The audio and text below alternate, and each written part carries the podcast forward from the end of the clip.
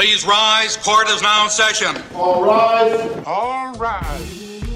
Is it legal to? A regular look at the legal system and you, a special production of the Missouri Bar. I'm Bob Priddy. And I'm Farrah Fite.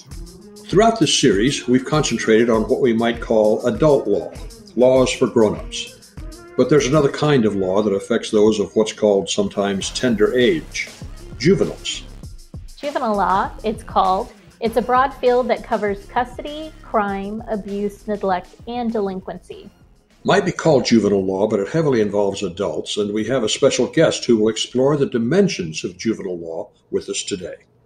Meet Natasha Hastings. She's the Chief Legal Counsel with the St. Charles County Juvenile Office and formerly an attorney with the state's Children's Division.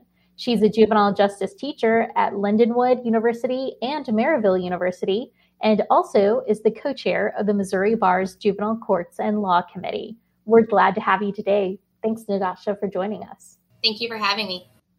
Let's start by first defining a juvenile. So, who falls under juvenile law? Uh, the juvenile court has jurisdiction for new cases up until a person turns 18 years of age. So, we will file on cases in which a juvenile committed a delinquent act or is being abused or neglected up to and including age 17. For abuse and neglect cases, the juvenile court can keep a child under its jurisdiction and in foster care until age 21. Uh, it's important to note that the age of majority in Missouri just recently changed in 2021. Previously, at 17, juveniles were considered an adult and their cases were sent to adult criminal court. But beginning in 2021, the age of majority was raised to 18. So now juveniles are considered juveniles until the age of 18. All right. How does juvenile law differ from other laws? So, juvenile law consists of both child protection, which is abuse and neglect, and also delinquency, which consists of law violations and status offenses. So, for delinquency, a status offense is an act that if it was committed by an adult, it wouldn't be a violation of the law. Example of uh, some status offenses include truancy, which is failing to go to school, or runaway, running away from home. A law violation is an act that if it was committed by an adult, it would be considered a crime. So that would include any adult criminal acts. So in juvenile delinquent act, we use the adult criminal code. And so for juveniles, they're charged with the same crimes when with law violations that adults are charged with. So crimes like robbery, burglary, rape, stealing, tampering, or assault. And so I've had people who aren't familiar with juvenile law, they've asked me, "Oh, is it a felony if you're juvenile to shoot off fireworks?" And the answer is juveniles are charged with the same crimes using the adult criminal code that adults are charged with. However, juvenile law differs because juvenile law, we work in the best interest of the child. Therefore, we look at treatment. Juvenile courts are treatment courts, and we look to provide treatment and services to children who are accused of and who commit crimes. Unlike the adult criminal courts that are punitive and they're there to punish adults who commit crime. Uh, we also use different terms in juvenile delinquency cases. So we use terms like you admit to the allegations in the petition or that the allegations in the petition are found to be true versus an adult criminal court where you plead guilty or you're convicted of or you're found guilty of certain offenses. Are there juries in, in juvenile courts? There are no juries. All of the cases are bench trials, which means all of the trials are in front of the judge who makes the decision as to whether the allegations and the petition are true. The burden of proof is the same with delinquency, juvenile delinquency cases as it is in adult criminal cases, in that the judge must find that the allegations that are alleged that they find that they're to be true beyond a reasonable doubt. Is there a reason why they're bench trials and, and not a jury trial of some kind, especially for more serious offenses? there is an option for more serious offenses that a juvenile can be what's called certified and their case can be transferred to adult criminal court. And in those circumstances, there would be a jury that would be present. For juvenile delinquency cases, the the juvenile cases are more confidential. And so it's important that the people that are involved in the juvenile delinquency cases that it is limited because the any a juvenile who is found to commit any juvenile offenses, those are typically offenses that will not show up on a adult criminal record. How does a court decide if someone should be tried as a juvenile or as an adult? You were just highlighting that you can be charged as an adult even if you're a juvenile. How, how does that process work? There's a specific statute, which is Missouri law, and that's section 211.071. And that lays out the process in which a juvenile case can be heard in adult court. And so there's a lot of people who aren't familiar with juvenile law who think that we may get a case tomorrow and the next day we can just mark that as something that the juvenile is certified and should go to adult court. But that's not how it works pursuant to the statute.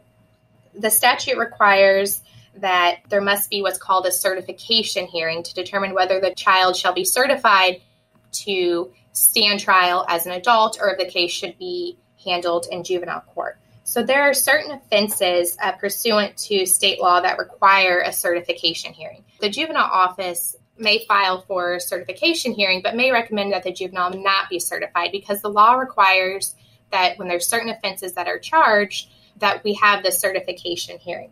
All other offenses besides these mandatory offenses, the certification hearing is something that's optional. So any party is what's called a permissive certification. So any party can file and request that a juvenile that is over the age of 12 would request that a um, certification hearing be held for a juvenile. So there's certain offenses, though, like I said, that require a mandatory certification hearing. Those offenses include offenses that you would typically expect that might be handled in adult criminal court.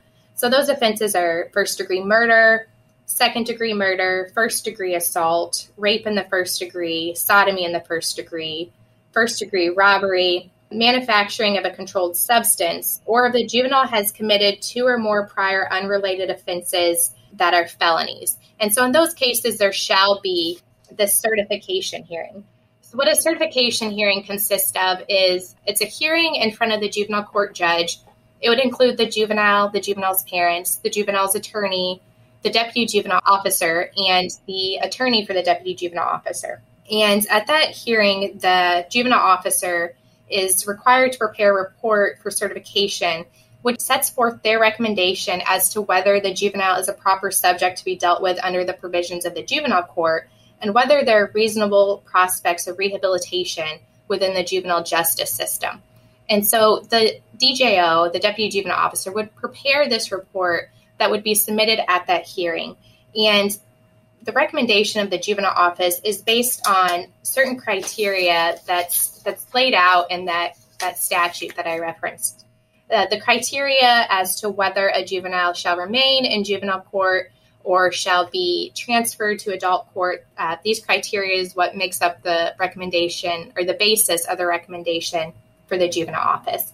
So those criteria include the seriousness of the offense alleged, and whether the protection of the community requires transfer to adult court, whether the offense alleged involved viciousness, force, and violence, whether the offense alleged was against a person or property, with greater weight being given to offense against a person, especially if there was personal injury that resulted.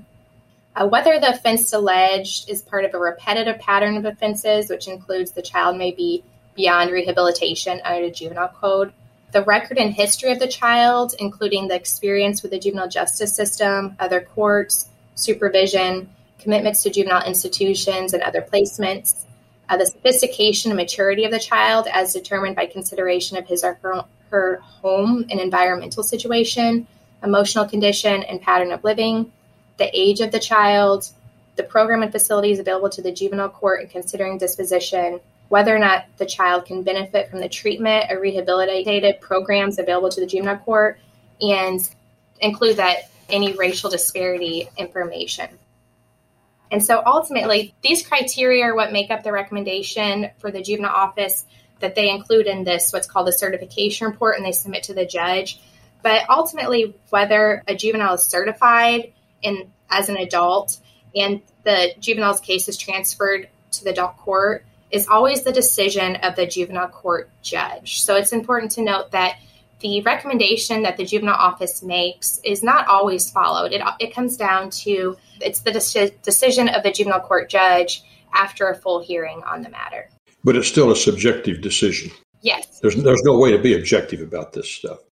It's based on the 10 criteria that I just outlined that are in the statute. And so um, while some of it's subjective, uh, there are things that are included, like the prior history of the juvenile, what services have been provided to that juvenile. So we look at what is the extent of the involvement of the juvenile court? Are there any in the juvenile office? Are there any additional services or anything else that the juvenile office feels that this juvenile can benefit from?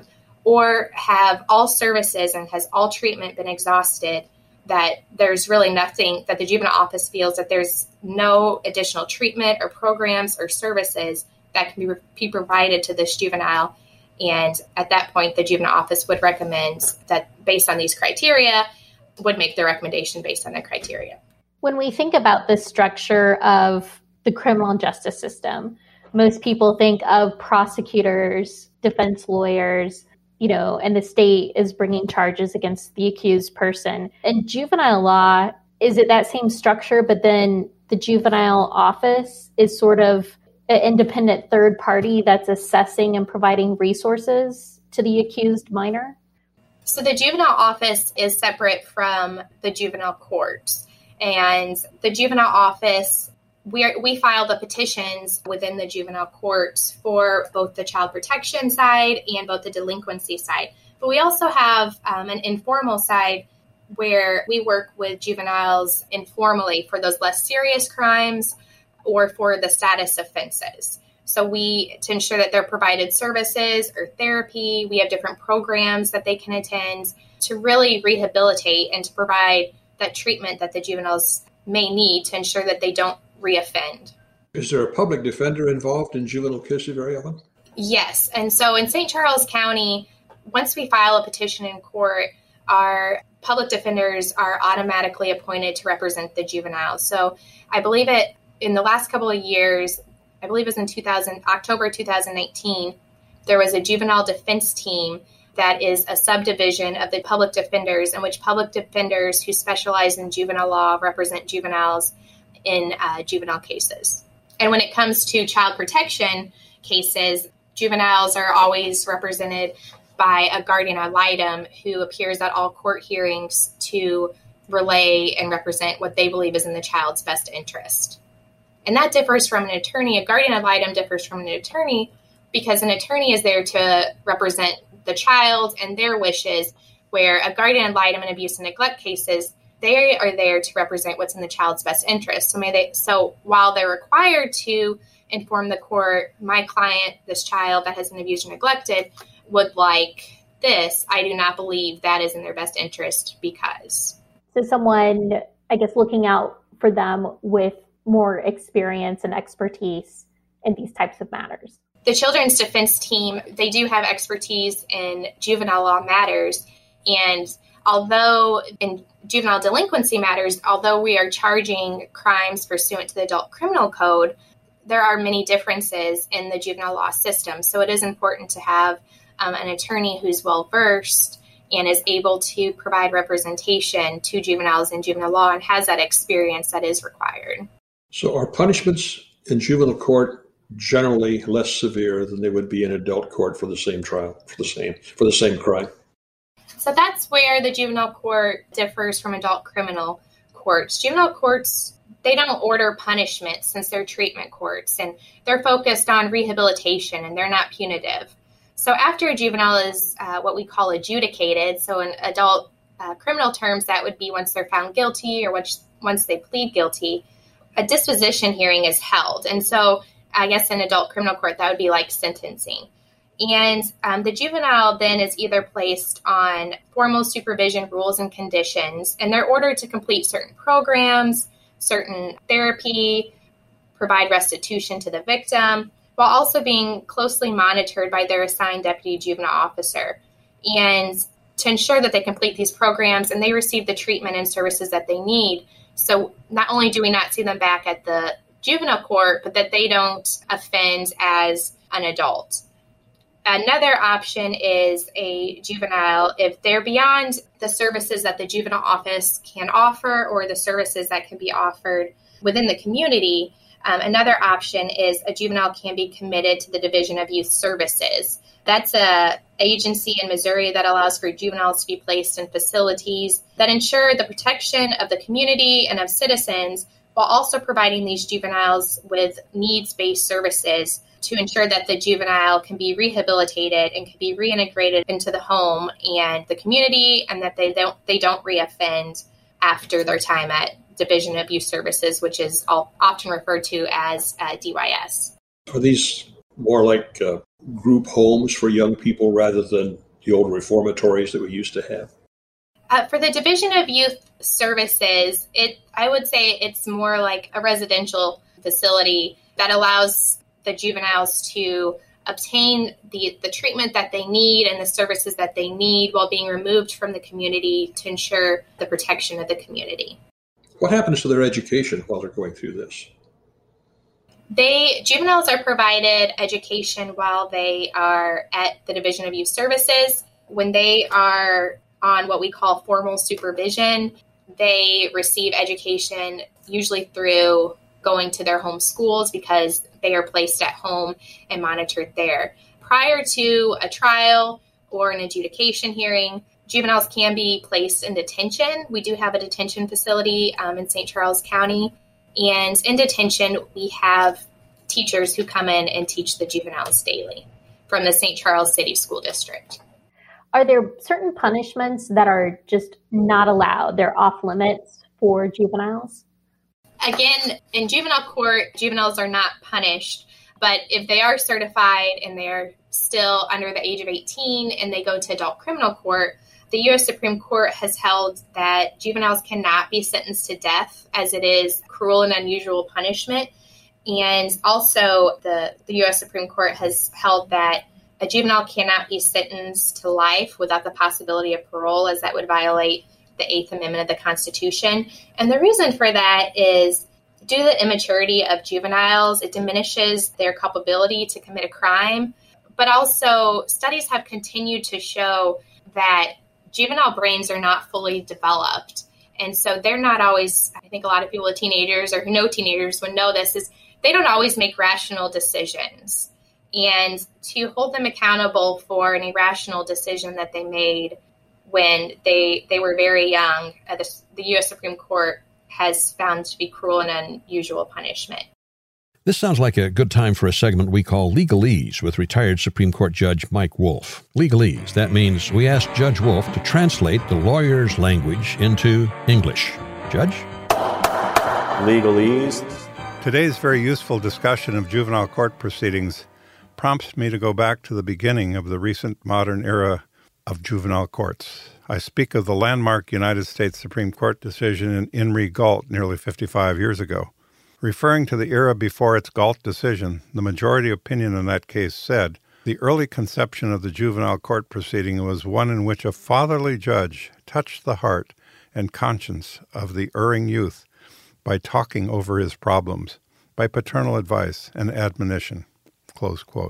Under that beneficial sounding principle for juvenile courts, what happened to 15 year old Gerald Gault in 1964 in Gila County, Arizona, would be rather shocking to the, uh, those of us who have lived for our entire careers under the due process guardrails set in place by the United States Supreme Court in Gerald Gault's case.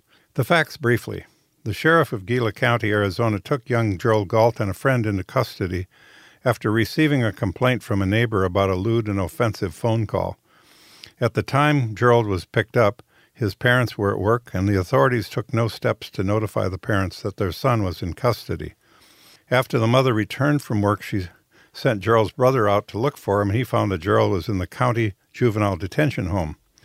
The parents were informed that a hearing was to be held the next day. The petition alleging that Gerald was delinquent was not served on the parents. It alleged only that, quote, said minor is under the age of 18 years and is in need of the protection of this honorable court and that said minor is a delinquent minor. The petition asked for a hearing and an order regarding the care and custody of the minor. The deputy juvenile probation officer, who was also in charge of the detention home, provided a formal affidavit in support of the petition, but he had no direct knowledge of Gerald's behavior. The day after he was taken into custody, Gerald, his mother, his older brother, and two probation officers appeared before the juvenile judge in chambers. Gerald's father was not there. The neighbor who complained about the lewd call, the complainant, was not there. No one was sworn under oath at this hearing. No transcript or recording was made. No memorandum or record of the substance of the proceedings was prepared. After that hearing, there was a further court proceeding, again without testimony, where the juvenile judge found Gerald to be a delinquent and committed him to a juvenile institution until he was 21 years old. We should note that an offense involving a lewd phone call, if committed by an adult, would have subjected the adult, back then, to a fine of $5 to $50 and perhaps a couple months in jail. But Gerald, as a juvenile, could be confined, as he was, for as long as six years until his 21st birthday. In the case of a juvenile committed to an institution, Arizona law did not allow for an appeal. Gerald's lawyers challenged his confinement with an application for a writ of habeas corpus, a traditional and ancient way of challenging the legality of a person's confinement.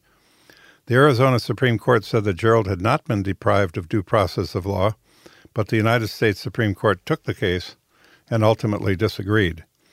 The U.S. Supreme Court's decision was the turning point for the rights of juveniles in U.S. courts, according to the National Center for Juvenile Defense.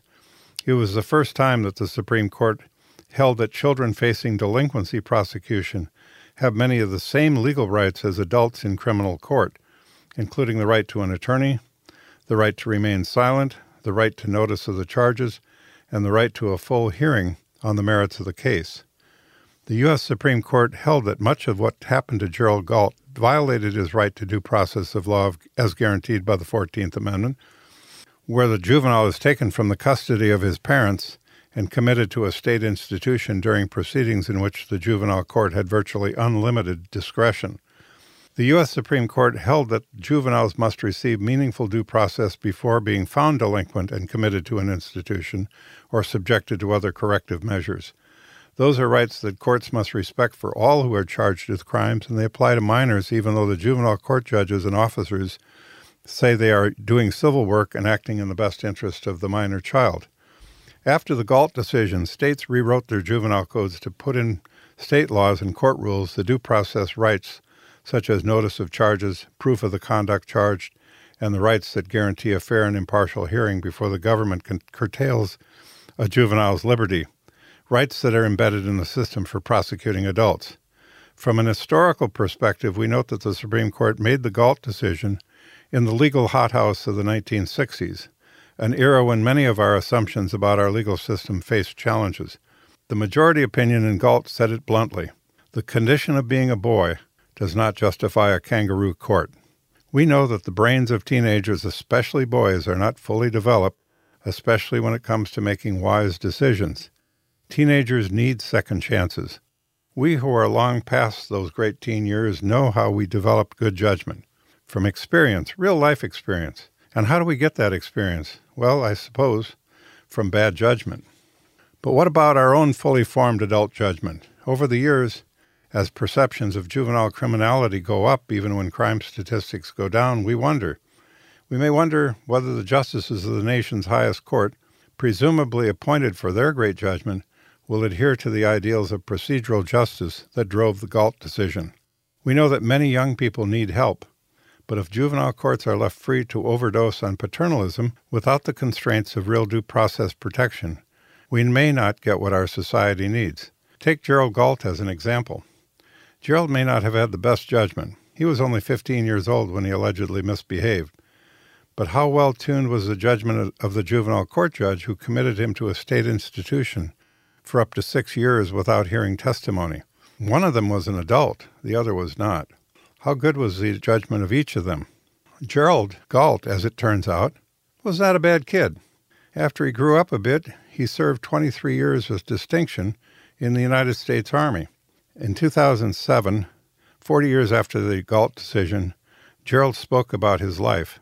He said the experience in the juvenile institution made him angry and mean, and he spent decades trying not to be angry and mean. So let's be careful about going back to the good old days.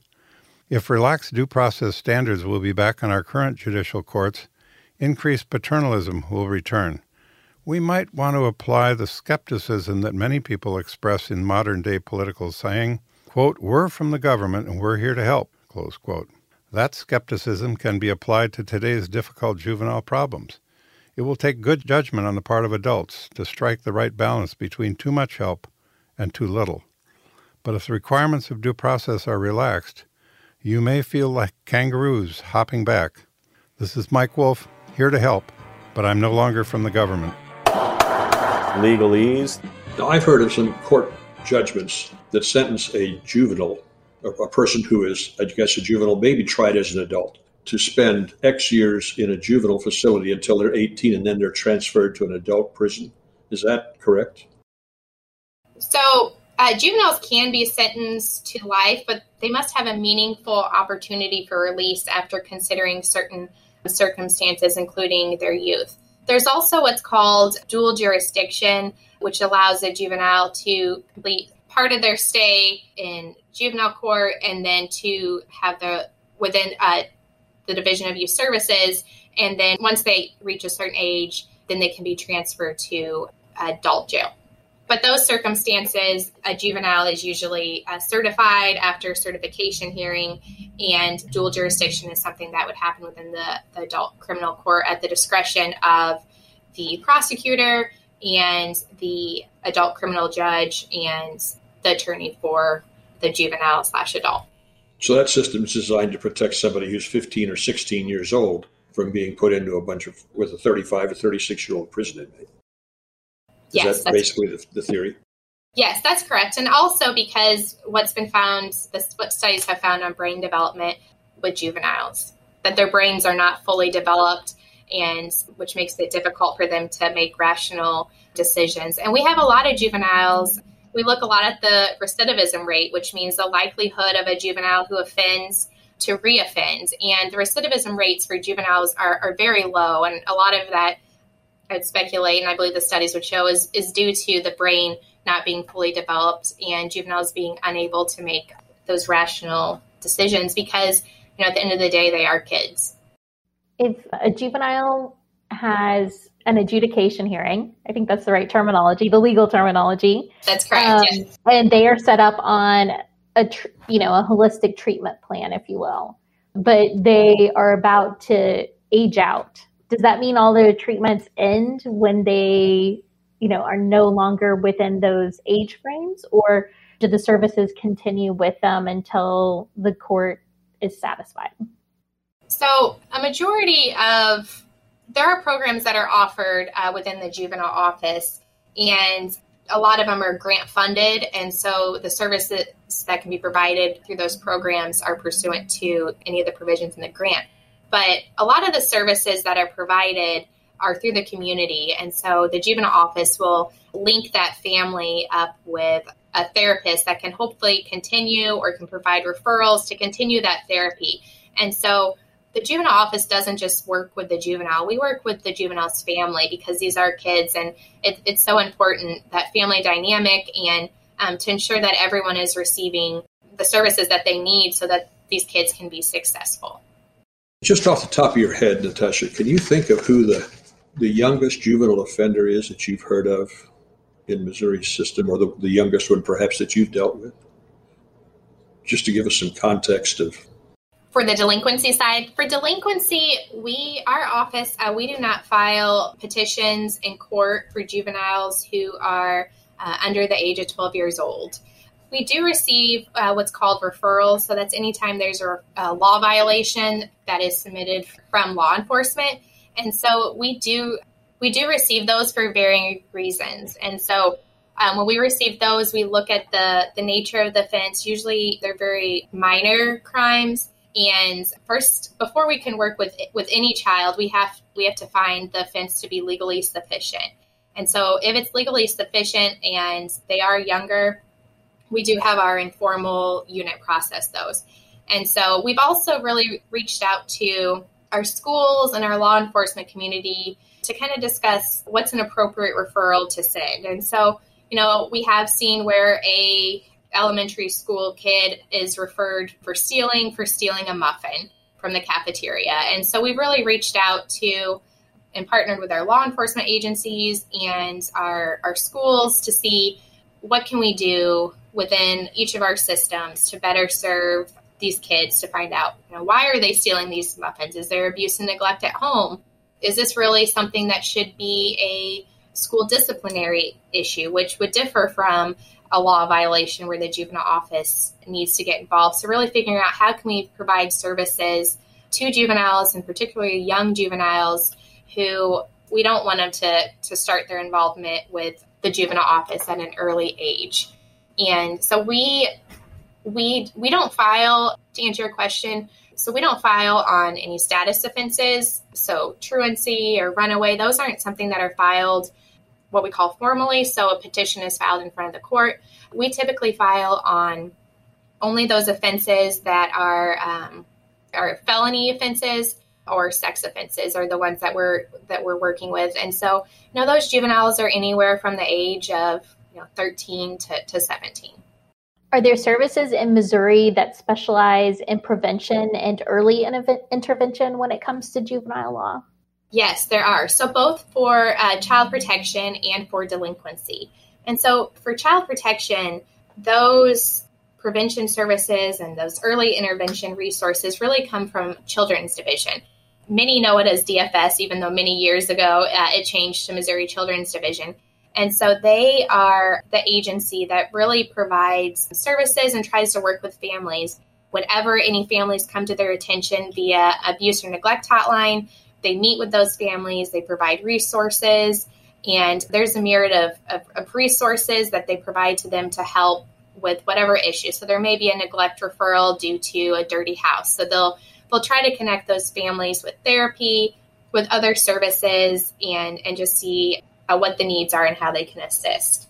They also have other services that they can offer, like intensive in home services, which is through a, a separate entity where they come into the home and they work with the family one on one to try to prevent the children from from entering foster care and to see how they can really assist families. For delinquency, the juvenile office prevention and really uh, early intervention uh, would be handled mostly through our informal unit. But again, we have to first have a legally sufficient referral that comes to our attention, and then we could work with the family informally. So if we can, for the low level offenses and for all status offenses, we work with the family informally within the juvenile office. And so we'll have what's called an informal adjustment conference where they would come in and they would uh, meet with an assigned deputy juvenile officer to to talk about, you know, the fence and to talk about what services they can really provide that family without us having to file a petition and have that formal record and without having to go to court.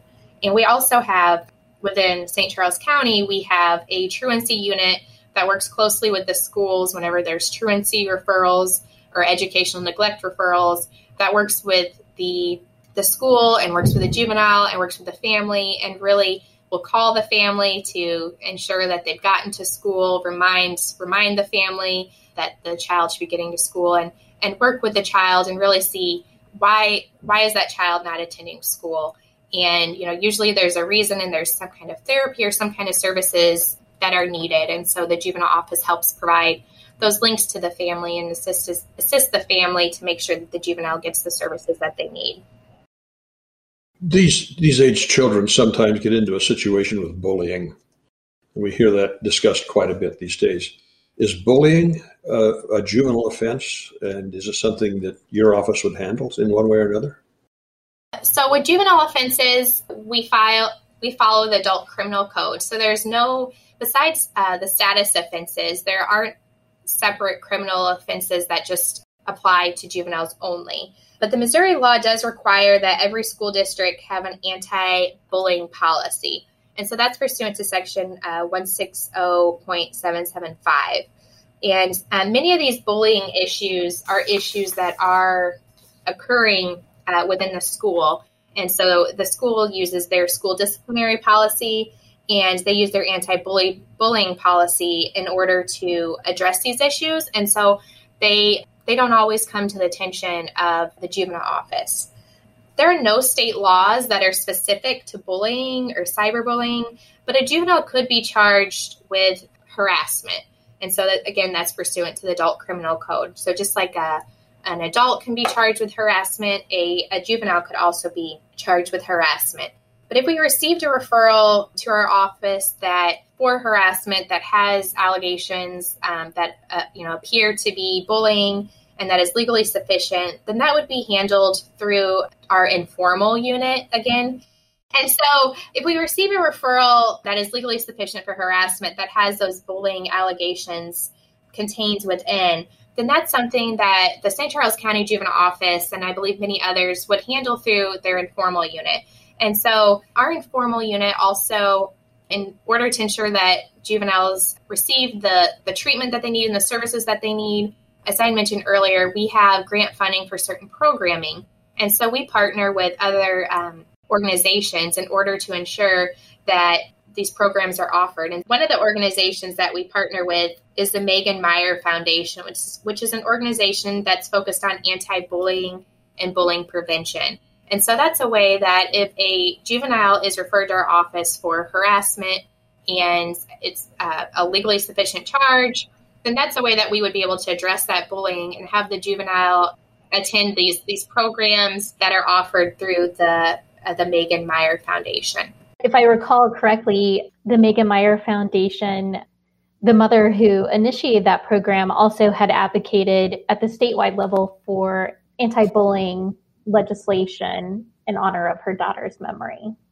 That's correct. Yes it's a, it's a really great organization, and uh, Tina Meier is is in charge. She founded that organization, and so that's something that we we partner with the Megan Meier Foundation.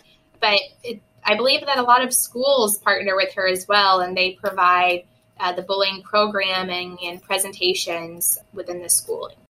Several times while I was still covering the state senate, I remember uh, discussions of changing the laws on sex offenders so that someone who who is convicted of or uh, involved with what is considered a sex offense in adult court would not have that still on his record as he moves out of being juvenile up to adults. For example, as it was often cited, a 17 year old guy and his 16 year old girlfriend uh, are in their car and the police happen to show up and the, the young man is charged with something as a juvenile. But does that sex offense then continue on in his life, and is he considered a sex offender as he becomes an adult, or on the reverse, she would she still be a sex offender? And so we do follow in in juvenile court in the juvenile office. We do use the adult criminal code, and so the offenses that adults, the sex offenses that adults can be charged with, juveniles can also be charged with. And so there are certain offenses that if they are charged with and they're found to be true, then they the juvenile would be on the adult sex offender registry. There's also certain offenses that a juvenile can be charged with and if found true that a juvenile is on a juvenile sex offender registry. And so those but the, the juvenile sex offender registry um, is obviously more confidential and wouldn't carry through and to until adulthood. And so something that is that another way that juvenile law differs is we have what's called certain filing considerations. So as the juvenile office, we have to work within the best in, what's in the best interest of the child. And so we look at whenever we're filing charges, you know, a prosecutor would look at and say, what's the highest offense that I can charge that I can prove beyond a reasonable doubt? And so, as an attorney for the juvenile office, it's more difficult because we don't look for what's the highest charge that we can charge we look at what charge can we prove beyond a reasonable doubt. And then we also look at certain filing considerations. And that would be one of them. If we're going to charge a, a, juvenile with rape in the first degree, then they're going to go on the adult sex offender registry. And so that's that's a lifetime consequence for something that a, a juvenile did, you know, again when they were young and when their brain wasn't fully developed. So that's a that's a filing consideration that we take into account whenever we are filing these petitions. And you had also mentioned a 17 year old who's having, I guess, consensual sex with his 16 year old girlfriend. We do receive some of some of those referrals, and that's where it becomes difficult with using the um, adult criminal code to charge uh, juveniles with these sex offenses, also with the statutory offenses. And so when you're looking at statutory offenses, you automatically think that it's someone who is an adult who's much older with a child. But if you do have a 19 year old who has a girlfriend who is 17 and they're having consensual sex, well, well, technically that would be statutory. But if you're looking at the adult criminal code, that would be a statutory offense, right? Because she's a juvenile and she can't consent. So that's what we look at with our filing considerations. And that's why someday it's my hope that there is a separate juvenile code that's separate from the adult criminal code because the adult criminal code was written for adults and it presumes that you have an adult and a child. And so it doesn't take into account some of those those very tricky things. We also have we receive referrals to for juveniles who are sending nude photographs of themselves and then if there's a a child who's female who is sending it and the male child is requesting it. Uh, we have received referrals for some of those for, for sex offenses, and those are difficult for us too because they're same age, same age children. Really, who's the victim and, and who should be charged? And um, we've received referrals for, you know, like distribution of child pornography based on that. And so that's what's very difficult about juvenile law is not only what we charge because we don't charge the highest offense. We have to work within the best interest of the child, and we have to consider all these other implications that may occur, like uh, lifelong sex offender registry in our offenses. But also, it gets murky because, again, the adult criminal code that's written for for adults, but we're using that to charge juveniles. So this is still kind of a policy that's very much in flux, isn't it? It, it just, just sounds like it's, it's, still unsettled. For now, we use the the adult the yeah. adult criminal code. It's just my that my hope that someday that there is a, a, a separate juvenile code that lists all the criminal offenses, but is specifically tailored for juveniles. But when it comes to the filing considerations that that I mentioned, there is what's called the Missouri Juvenile Office Performance Standards. Um, it was mandated by the Missouri Supreme Court in 2017.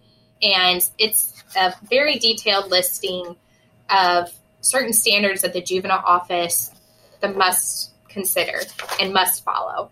And so within there, it it li- really lists the the filing considerations when looking at how to charge a juvenile. And so know, like I said, with adult criminal cases, they look at what's the highest charge that we can charge that we think we can prove beyond a reasonable doubt based on the evidence. But for the for the juvenile office, these juvenile office performance standards that were mandated by the Missouri Supreme Court, they say before before you file a formal petition and when you're deciding how you're going to handle a referral and if you do file what you're going to file, you shall consider the following implications. So you have to look at the sufficiency of the investigation and the admissible evidence, the age of the juvenile. You have to look at the impact of the adjudication on the victim and what the victim wishes.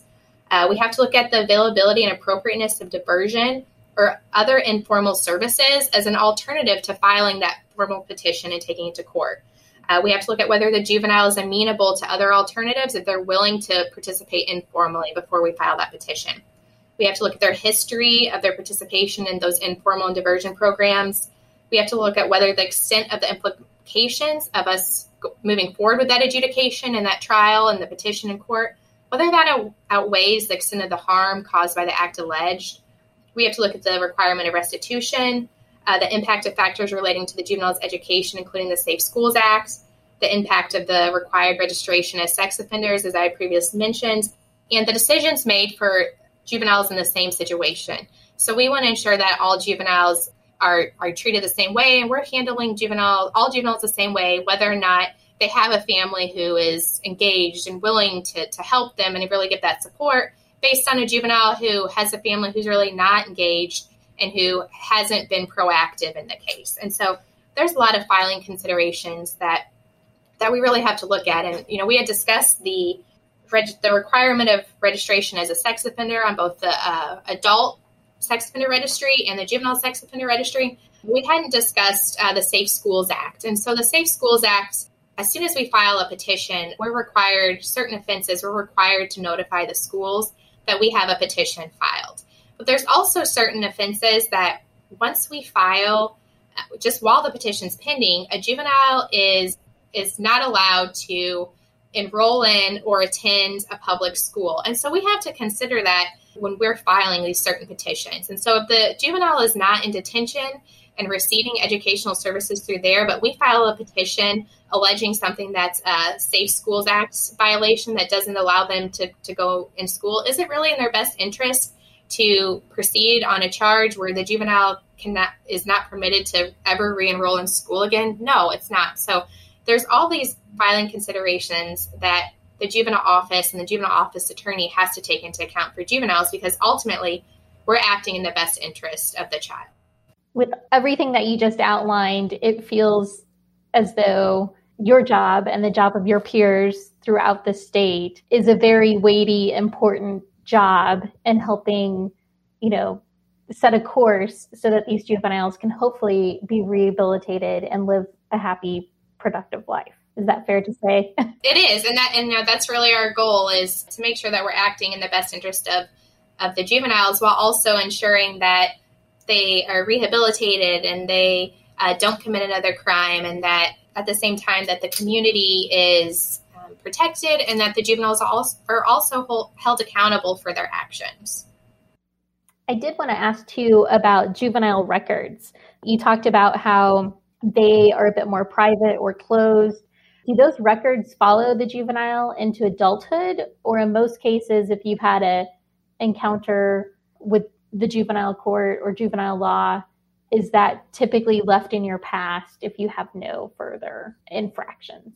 Typically, juvenile records are closed. So uh, but there are certain times that they're not. So if they are um, certified to stand trial as an adult, then those those would not be closed. Um, there are other times uh, military has access to some of those offenses. Once a juvenile is charged with a felony, they're fingerprinted, and so you know they typically the juvenile record is is supposed to be closed, and that's why if you're ever filling out an application as a juvenile and you have an offense where you were adjudicated and it asks you, have you ever been convicted of a crime?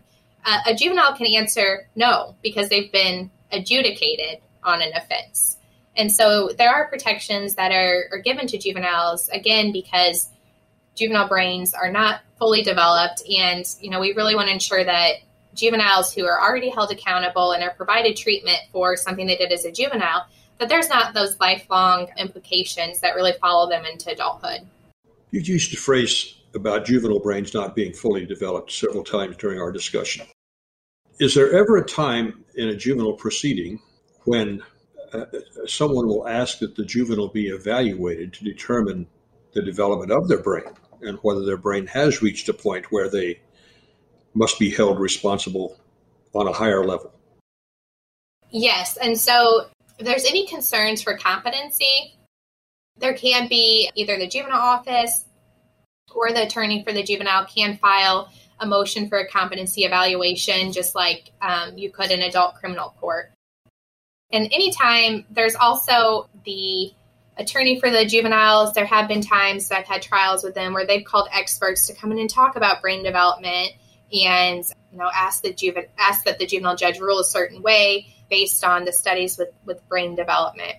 And also, you know, a big component of this too, that I think a lot of people don't realize is a lot of the juveniles who are involved in the delinquency side of juvenile law, there's an extensive trauma history.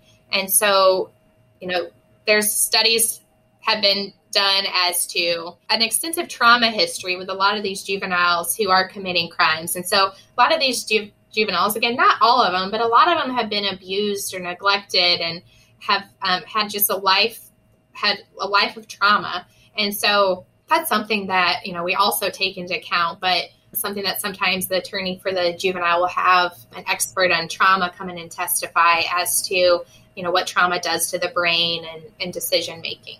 I, I heard something once that was if you knew the story behind the reason for the behavior, you know, it would break your heart and you to be angry. And so that's what I see in a lot of these cases is, and again, not all of them, but a lot of juveniles who are committing crimes, um, just to kind of know their story and their trauma history. It just makes me happy that they are involved in the juvenile court system where we can rehabilitate them and try to give them that treatment instead of punish them because you know a, a majority of these juveniles have been abused or neglected or gone through so much trauma that you know no wonder they're here is there any bit of advice that you would give to a juvenile or a family member of a juvenile who is having to interact with the juvenile office for a reason? So the juvenile office, um, we offer, like I said, the informal unit. We offer informal services, and so I would just tell a family um, to to take advantage of those services of, of, therapy or any programming that's offered to relate to assist to assist their juvenile because you know it's it's normal as a, a teenager growing up to kind of need extra assistance either through your parents or through therapy or through different programs. We have one program that that's really neat in St. Charles County, which is boxing therapy with a boxer who provides you know therapy. It's non-contact boxing therapy, but there are there are good programs that can really assist juveniles, and so I would say you know take advantage of the services that are offered to you. But also, if you do have questions about juvenile law, to to be sure you can always consult an attorney. Anything else about juvenile law that we haven't touched upon that you think really we should uh, we should emphasize to folks? The spanking question. oh, yeah, well, this this this gets into child abuse. Is yes, child it's, abuse. It's, because the courts do get into child abuse from time to time, and and so I guess a question arises: uh, What are the limits on what parents can do to punish the child, for example? And that includes spanking. Can can I, if I still had children in the house, could I spank them? And you know, the question really is that people ask me: Is it is it still okay to spank a child? Is it legal to spank my child? And I'm going to give the lawyer answer, which is it depends, right? So spanking could be considered abuse. And so abuse is defined by Missouri law as any physical injury, sexual abuse, or emotional abuse inflicted on a child other than by accidental means by those responsible for the child's care, custody, and control, except that discipline, including spanking, that's administered in a reasonable manner, shall not be construed to be abuse. So then the question becomes what is considered uh, discipline in a reasonable manner? And so the, the courts have really given a latitude in discipline so long as it's reasonable manner.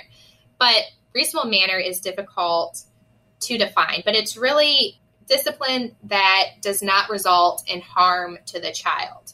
And so the courts have looked at a variety of factors, like the amount of force that's used. They've looked to whether there are marks, injuries, or bruises to a child 24 hours after the spanking results. And so, so it depends. But the American um, Academy of Pediatrics, they also oppose um, corporal punishment, which they define as non injurious, open handed hitting with intention of modifying a child's behavior. So, this, when they say corporal punishment, they mean spanking that doesn't result in any injury. But the American Academy of Pediatrics have their recommendation is based on several studies and scientific evidence that show that children who are spanked actually develop more aggressive behaviors, have increased aggression in school, and they have increased risk of mental health disorders and cognitive problems. And so this means that besides the risk that you could injure your child when you're spanking them, you may have a child that bruise, bruises uh, easily, or you may accidentally leave a mark, or you may accidentally uh, bruise your child. Spanking has also been found to be ineffective in discipline, and it's opposed by pediatricians who are actually experts in child abuse. So while the law does allow for spanking as long as you don't leave marks and it's uh, in a reasonable manner and you don't use too much force, it's something that I would just say it isn't worth the risk. Thanks for sharing that advice. I I had no idea how the law held to that. It yeah, and it, I think as time goes on, when spanking used to be an, a norm, maybe it is becoming less and less, as evidence showed that you shared, considered a, a productive means. And I think, you know, some people will say, well, I was spanked or, you know, my, my mom was spanked and we turned out fine. But um, the studies have just shown that it's, you know, it's not effective, but also spanking, as I said, can be considered physical abuse. And if it's hotlines and it comes to the juvenile office, uh, your child could be removed from your legal and physical custody and placed in foster care based on spanking if there's marks and it's determined that it's not in a reasonable manner. So, you know, I just say, you know, now if we know better, we should do better. Thank you, Natasha. Well, thank you for being with us on this edition of Is It Legal 2, special production of the Missouri Bar. And our thanks to Natasha Hastings for helping us understand this important part of our legal system. I can't talk about juvenile law. Juvenile law is my passion, but I can't talk about juvenile law without doing a PSA for abuse and neglect. And so, if if you see something, if you think that your neighbor, you think that a friend or family member is abusing or neglecting their child, if you see something, suspect something, please say something. You can reach out to the Child Abuse and Neglect Hotline. The phone number is 1 800 392 3738 and that's 1 800 392 3738. Your identity will remain anonymous, so they may ask who you are, but your identity is confidential. It will not be revealed to you know the person that you're reporting. Uh, it's best to be overly cautious to ensure that a child is safe and that the matter is looked into by Children's Division. And so, Children's Division will investigate that manner. And if the child is not being abused or neglected, nothing will will come of it. But if the child is being abused and neglected, you know, the child will be protected based on your report. So please, if you see something, you say something by calling the hotline. If there is ongoing abuse or neglect and you've called it once, please call it again. Sometimes we have children who are in dirty homes and the houses are cleaned up, and after a hotline is made, and then they're living in filth again and going to school dirty and being bullied. And unless that hotline is called, then Children's Division is not aware that there's an issue again. So please, again, if you see something or you suspect any kind of child abuse or neglect, please call the Child Abuse and Neglect Hotline at 1 800 392 3738. Excellent. Thank you very much, Natasha. Yes. Thank, Thank you, you so much. Before we go, this program series is going to be focusing on a lot of our basic individual rights to shed some light on the U.S. Constitution and the rights we have under it. Here's the Missouri Bar Citizenship Education Director, Tony Simons, to tell us more. On June 8, 1964, 15 year old Gerald Gault and a friend were taken into custody by the sheriff of Gila County in Arizona. The detention was based on a complaint of a neighbor, a Mrs. Cook, who alleged that Gerald and his friend made an obscene phone call to her. Gerald's mother was not informed of her son's detention and made a desperate search of the city. She ultimately found Gerald at the children's detention home. A hearing was held the next day. The probation officer filed a petition with the juvenile court, making no specific findings of fact, but simply concluding that Gerald was a delinquent minor. At the hearing, Gerald and his mother appeared, as well as the probation officers. Mrs. Cook, the complainant, was not there. No transcript or recording was made. No memorandum or record of the substance of the proceedings was prepared. Conflicting testimony was provided about what happened and what actions were done by which parties. At the conclusion of the hearing, the judge said he would, quote, think about it. Gerald was taken back to the detention home and would not be sent to his home for days. On June 15th, a second hearing was held. Once again, there were inconsistent accounts of what happened from Gerald and the probation officer, with the judge providing his own unique recollection of what had been said at the previous hearing. Once again, Mrs. Cook was not called to testify, despite the request of Gerald Gault's mother. At this June 15th hearing, a referral report made by the probation officers was filed with the court, although not disclosed to Gerald or his parents. The report stated Gerald had engaged in lewd phone calls. At the conclusion of the hearing, the judge committed Gerald as a juvenile delinquent to the state industrial school for a period of his minority. The period of his minority would be over six years. The Gaults attempted to appeal, but that option was not allowed under Arizona law. They asked the Arizona Supreme Court to address the situation, but it declined to do so. The case was ultimately heard by the United States Supreme Court. In its 8 to 1 decision in the 1967 case of In re Gault, the Supreme Court ruled that Gault's constitutional rights were violated and extended several protections in the Bill of Rights to juvenile court proceedings. In his opinion for the court, Justice Abe Fortas recognized the reason that juvenile courts developed in America. He also acknowledged the necessity for juvenile courts to be free from the limitations placed on adult courts so they could fashion strategies that would result in rehabilitation for juveniles.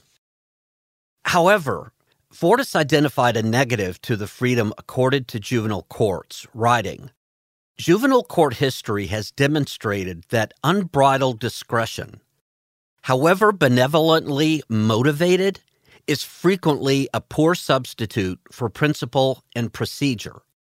The absence of substantive standards has not necessarily meant that children receive careful, compassionate, individualized treatment.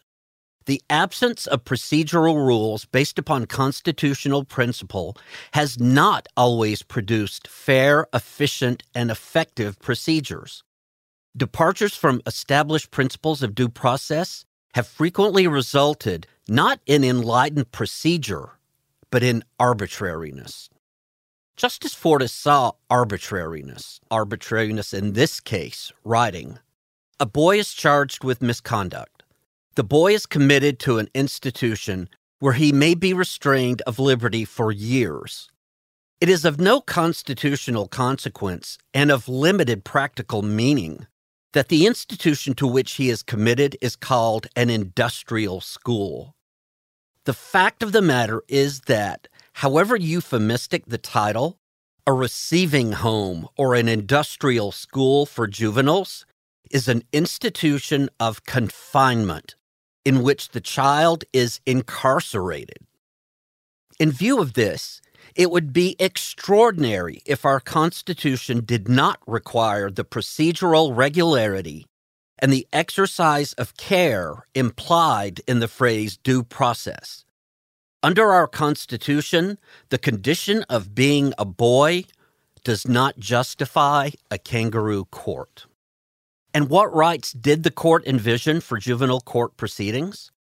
One was notice of charges. Fortas wrote Due process of law requires notice of the sort we have described, that is, notice which would have been deemed constitutionally adequate in a civil or criminal proceeding. It does not allow a hearing to be held in which a youth's freedom and his parents' right to his custody are at stake without giving them timely notice in advance of the hearing of the specific issues that they must meet. Another right identified by the court was assistance of counsel. Fortas wrote, a proceeding where the issue is whether the child will be found to be delinquent and subjected to the loss of liberty for years is comparable in seriousness to a felony prosecution.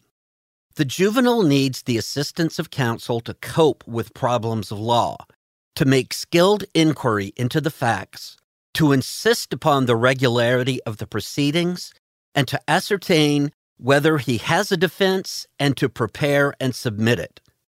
The child requires the guiding hand of counsel at every step in the proceedings against him. In addition, the court looked to the rights of confrontation, cross examination, and protection against self incrimination. The woman who made the accusation never appeared in court to provide her testimony and to be cross examined. Similarly, Gault was not informed of his right to remain silent under the Constitution. As Fortas wrote, neither Gault nor his parents were advised that he did not have to testify or make a statement, or that an incriminating statement might result in his commitment as a delinquent. Fortas concluded by saying, It would indeed be surprising if the privilege against self incrimination were available to hardened criminals, but not to children. Justice Fortas and the majority of the Supreme Court seem to enthusiastically apply constitutional rights to juvenile proceedings. The concurring opinion written by Justice Hugo Black expressed a greater degree of uncertainty.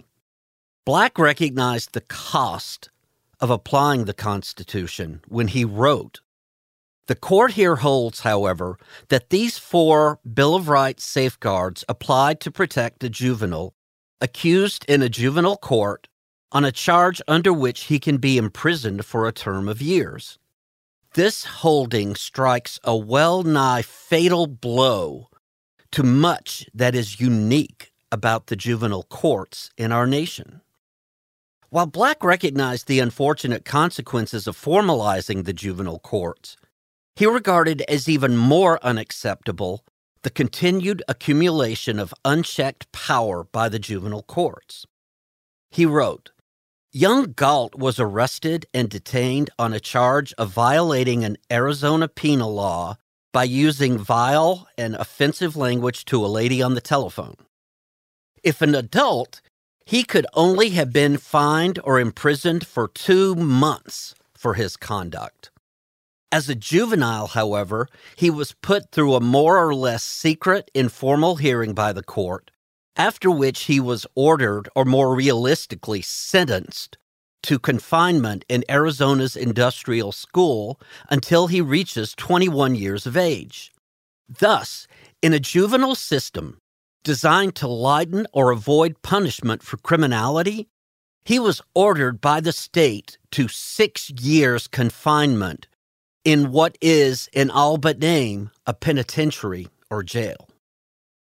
Where a person, infant or adult, can be seized by the state, charged, and convicted for violating a state criminal law, and then ordered by the state to be confined for six years? I think the Constitution requires that he be tried in accordance with the guarantees of all the provisions of the Bill of Rights made applicable to the states by the 14th Amendment. Application of the Constitution to a complex set of facts rarely produces results that can be characterized as purely good or bad. The Gault case demonstrates this. While the court's decision to extend constitutional rights to juvenile courts can certainly be seen as a victory in a nation that values civil liberties. It is also the case that the formalization of the process required by the Constitution removed some of the flexibility that was an essential part of juvenile courts. Gault reminds us that the application of constitutional rights in any given case exacts its own set of costs. In our human world, perfect decisions, even from an institution as impressive as the Supreme Court, do not exist. There are some resources you might want to check out, whether you're wanting to learn more about juvenile law or whether you have other legal questions. We have those resources available to you at MissouriLawyersHelp.org. That's MissouriLawyersHelp.org. You can find an array of information on various legal topics to help you better understand the law. That's because the more you know about the law, the better decisions you can make for your life, your family, and your finances. Nothing further, Your Honor. You've been listening to Is It Legal Too, a regular look at our legal system and you. It's a special production of the Missouri Bar. I'm Bob Pretty. And I'm Farah Fight. Thanks for being with us. Opinions and positions stated by guests and presenters in the Is It Legal To podcast are those of the guests and presenters and not necessarily those of the Missouri Bar. This program is intended as information for lawyers and citizens of Missouri in conjunction with other research they deem necessary in the exercise of their independent judgment.